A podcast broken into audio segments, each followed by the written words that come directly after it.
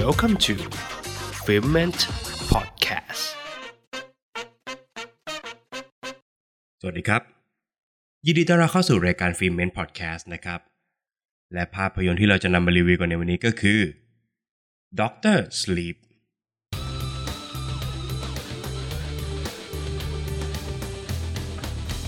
แดนนี่ทอร์เรนซ์ชายหนุ่มผู้มีพลังพิเศษ และอดีตอันแสนขมขื่น ได้หลีกหนีอดีตของตนเอง มาใช้ชีวิตเป็นบุรุษพยาบาลดูแลผู้สูงอายุ แต่เมื่อเด็กสาวผู้มีพลังพิเศษเช่นเดียวกันกับเขาอย่างแอบบราสโตนบังเอิญไปรับรู้เหตุการณ์ฆาตกรรมของกลุ่มลัทธิทรูนอตจึงทำให้เธอตกอยู่ในอันตราย แดนนี่จึงต้องช่วยเธอให้พ้นจากอันตราย และต่อสู้กับอดีตอันแสนขมขื่นของตัวเขาเอง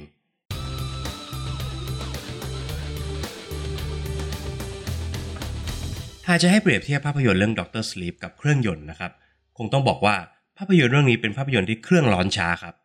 แต่หลังจากจุดติดแล้วเนี่ย แรงจนหยุดไม่อยู่ ทรงพลัง และเต็มเปี่ยมด้วยสมรรถนะ ด้วยความที่สร้างจากนวนิยายของสตีเฟนคิงนะครับผู้มีจุดเด่นในการพรรณนาเรื่องราวต่างๆ และสร้างบรรยากาศเคล้าความน่ากลัวไปอย่างช้าๆนะครับ ซึ่งภาพยนตร์เรื่อง Doctor Sleep นะครับก็ได้ถอดแบบตัวอักษรออกมาเป็นภาพได้อย่างครบครัน โดยยังคงวิธีเล่าพรรณนาแบบนวนิยายเอาไว้ได้เช่นกันนะครับ ข้อดีของวิธีการแบบนี้ก็คือ ผู้ชมเนี่ยจะได้ซึมซับกับมิติของเรื่องราวอย่างครบถ้วนนะครับ เพื่อนำไปสู่การขมวดเรื่องราวอันเข้มข้นในช่วงท้าย แต่ข้อเสียก็คือ วิธีการนี้อาจจะใช้ไม่ได้กับผู้ชมทุกท่านนะครับ เหมือนกับที่เคยเกิดขึ้นกับผู้ชมที่ไม่รู้สึกสนุกกับภาพยนตร์ภาคแรกอย่าง The Shining เมื่อพูดถึง The Shining แล้วนะครับคำถามที่ใหญ่ที่สุดของการรับชมภาพยนตร์เรื่อง Doctor Sleep ก็คือจำเป็นต้องรับชมภาพยนตร์ภาคแรกก่อนหรือไม่ คำตอบสำหรับผมนะครับก็คือไม่จำเป็นต้องดูครับ แต่ว่าสมควรต้องดูก่อนครับ ขยายความก็คือภาพยนตร์ภาคนี้นะครับ แม้จะมีความเป็น stand alone movie หรือภาพยนตร์ที่เรื่องเดียวจบอยู่ในตัวนะครับ โดยตัวภาพยนตร์เนี่ยเลือกแนวทางของเรื่องราวเป็นคนละแนวกับภาคแรก ในภาคนี้มีความเป็นแฟนตาซีสูงกว่านะครับและขยายขอบเขตของพลังเหนือธรรมชาติให้เห็นอย่างเด่นชัดนะครับ ไม่ครึ้มมัวเหมือนกับภาคแรกที่นำเสนอออกมาในรูปแบบของภาพยนตร์สยองขวัญเชิงจิตวิทยา ผสมผสานกับอาถรรพ์ลี้ลับที่หาคำตอบไม่ได้นะครับ ซึ่งดรสลีปเนี่ยมีการเล่าเรื่องที่เคลียร์กว่า และก็ไม่ต้องปฏิปต่อเรื่องราวอะไรเลยนะครับ หรือกล่าวง่ายๆนะครับว่าเป็นภาพยนตร์ที่รับชมได้ง่ายกว่านั่นเอง แต่หากผู้ฟังทุกท่านไม่เคยรับชมภาพยนตร์เรื่อง The Shining มาก่อนนะครับผู้ฟังทุกท่านจะไม่มีภูมิคุ้มกันทางการรับชมครับ เพราะอย่างที่ผมได้กล่าวไว้ข้างต้นนะครับว่าภาพยนตร์เรื่อง The Shining เนี่ยเป็นภาพยนตร์ที่มีความเฉพาะตัวสูง และไม่ใช่ทุกคนจะชอบภาพยนตร์เรื่องนี้นะครับ รวมไปถึงผู้ฟังทุกท่านนะครับ จะพลาดรายละเอียดสำคัญต่างๆ ที่ถูกหยิบยกมาเล่าขยายความต่อในภาคนี้นะครับ โดยเฉพาะช่วงคลายแม็กซ์ของเรื่องนะครับ ที่เป็นภาคต่อของ The Shining อย่างแท้จริงเลยทีเดียว กลับมาที่ภาพยนตร์ภาคนี้กันบ้างนะครับ แม้จะเป็นภาคต่อที่มีอายุห่างกันเกือบ 40 ปีนะครับ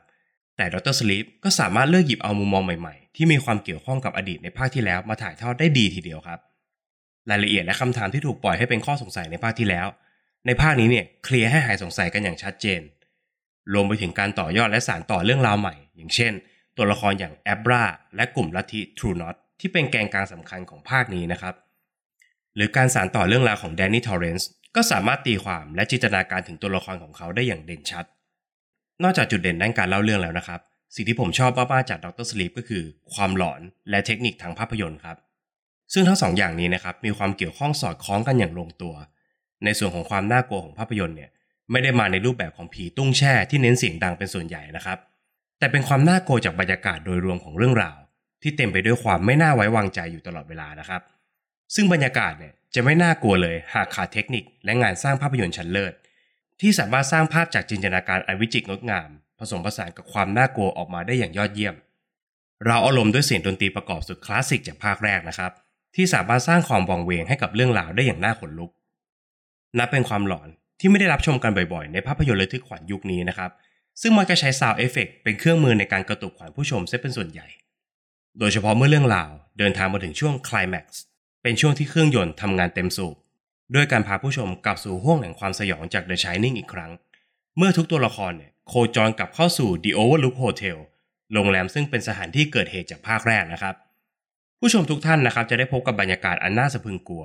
สถานการณ์ที่ถูกสร้างเอาไว้ตลอดทั้งเรื่อง นำพาไปสู่บทสรุปอันทรงพลัง และเต็มเปี่ยมไปด้วยความระทึกขวัญ จนกระทั่งผมเองเนี่ยยังเก็บเอามาฝันร้ายหลังจากหนังจบเลยทีเดียว โดยรวมแล้วนะครับภาพยนตร์เรื่อง Doctor Sleep เนี่ยมีความเป็นส่วนตัวอยู่สูงพอสมควรนะครับโดยการเล่าเรื่องที่มากด้วยรายละเอียด และจังหวะที่เนิบช้า อาจจะทำให้ภาพยนตร์เรื่องนี้ไม่ใช่ภาพยนตร์สำหรับทุกคนนะครับ แต่หากผู้ฟังท่านไหนชอบภาพยนตร์ที่เดินเรื่องไปอย่างช้าๆแต่มีมนต์ขลังในทุกๆฉากนะครับและโดยเฉพาะถ้าเป็นแฟนตัวยงของภาพยนตร์เรื่อง The Shining เนี่ยผู้ฟังทุกท่านน่าจะหลงรัก และหวาดผวาไปกับดรสลีปได้เหมือนกันกับผมครับ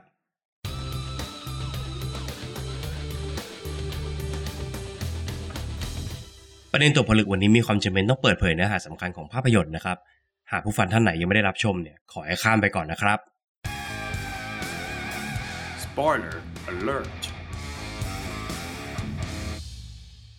และประเด็นที่ผมจะชวนผู้ฟังทุกท่านมาคุยกันในวันนี้ก็คือ การจัดการกับความทรงจำอันเลวร้ายของตัวเอง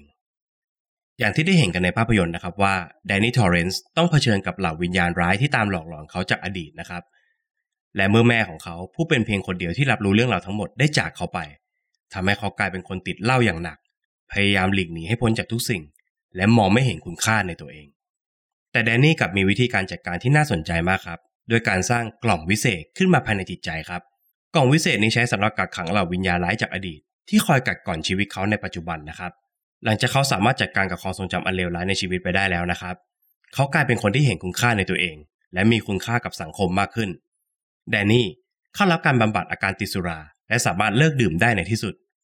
ความน่าสนใจยังไม่หมดเพียงแค่นั้นนะครับ เพราะว่าเมื่อแดนนี่ต้องยื่นมือเข้าไปช่วยเด็กสาวอย่างแอบราเนี่ย เขาเองก็เลือกที่จะใช้ความทรงจำอันเลวร้ายในอดีตของเขาเนี่ย เป็นอาวุธสำคัญในการพิชิตเจ้าลัทธิ True Knot อย่าง Rose the Hat นะครับ ซึ่งเขาก็สามารถทำได้สำเร็จอีกด้วย แล้วเรื่องราวชีวิตของแดนนี่ทอร์เรนซ์บอกอะไรกับผู้ชมครับ เรื่องราวของเขาได้บอกกับผู้ชมทุกท่านนะครับว่า ไม่มีใครไม่เคยพบเจอกับเรื่องราวร้ายๆในชีวิตครับ แต่สิ่งที่สำคัญคือวิธีการที่เราจะจัดการกับเรื่องราวร้ายๆต่าง ๆ เหล่านั้นต่างหากคงจะเป็นเรื่องยากครับหากผมจะบอกให้ผู้ฟังทุกท่านเนี่ยสร้างกล่องวิเศษเหมือนกับแดนนี่นะครับ แต่ผมเชื่อนะครับว่า หากเมื่อเราพบกับเรื่องราวอันเลวร้ายในชีวิตเนี่ย และเราสามารถจำแนกประเภทของเราความทรงจำได้เนี่ย ทุกความทรงจำย่อมเป็นประโยชน์ครับแดนนี่เองยังสามารถพลิกเอาความทรงจำที่เลวร้ายที่สุดในชีวิตมาเป็นเครื่องมือในการบรรลุเป้าหมายได้นะครับ ดังนั้นครับ ความทรงจำอันเลวร้ายของเราเนี่ยเปรียบเสมือนภูมิคุ้มกันครับ ภูมิคุ้มกันจากเรื่องราวที่กำลังจะเกิดขึ้น หากเราสามารถจดจำเรื่องราวอันเลวร้ายต่างๆ เอาไว้ โดยที่ไม่นำเอามาทำร้ายตัวเองได้เนี่ย มันก็จะสามารถพัฒนาให้เราเข้มแข็งขึ้น เมื่อเราต้องเจอกับโลกที่โหดร้ายในปัจจุบันครับ เห็นไหมครับว่าแม้กระทั่งความทรงจำที่เจ็บปวดที่สุดเนี่ย ก็ยังมีมุมที่งดงามเช่นเดียวกัน ทุกๆวันในชีวิตของเราย่อมต้องพบเจอกับเรื่องราวต่างๆ มากมายนะครับ ทั้งเรื่องที่ดีและเรื่องที่ไม่อยากพบเจอ เพราะฉะนั้นขึ้นอยู่กับผู้ฟังทุกท่านอยากจะจดจำเรื่องราวเหล่านั้นแบบไหนครับ จดจำเพื่อทำร้าย หรือพัฒนาตัวเอง ฝากไว้ให้คิดกันนะครับ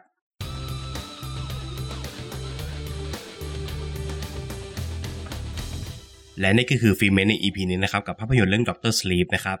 หากผู้ฟังท่านไหนไปรับชมมาแล้วเนี่ยตรงใจหรือไม่ตรงใจอย่างไรสามารถคอมเมนต์บอก Filment กันได้นะครับต้องขอฝากไว้เช่นเคยนะครับสำหรับช่องทางการรับฟังนะครับไม่ว่าจะเป็น Apple Podcast Podbean Spotify รวมไปถึง YouTube Channel นะครับสามารถไปกดไลค์กด Subscribe กดติดตามกันด้วย ใน EP หน้า Filment จะมารีวิวภาพยนตร์เรื่องอะไรก็ต้องขอให้ติดตามกันด้วยนะครับสำหรับวันนี้ Filment ขอลาไปก่อน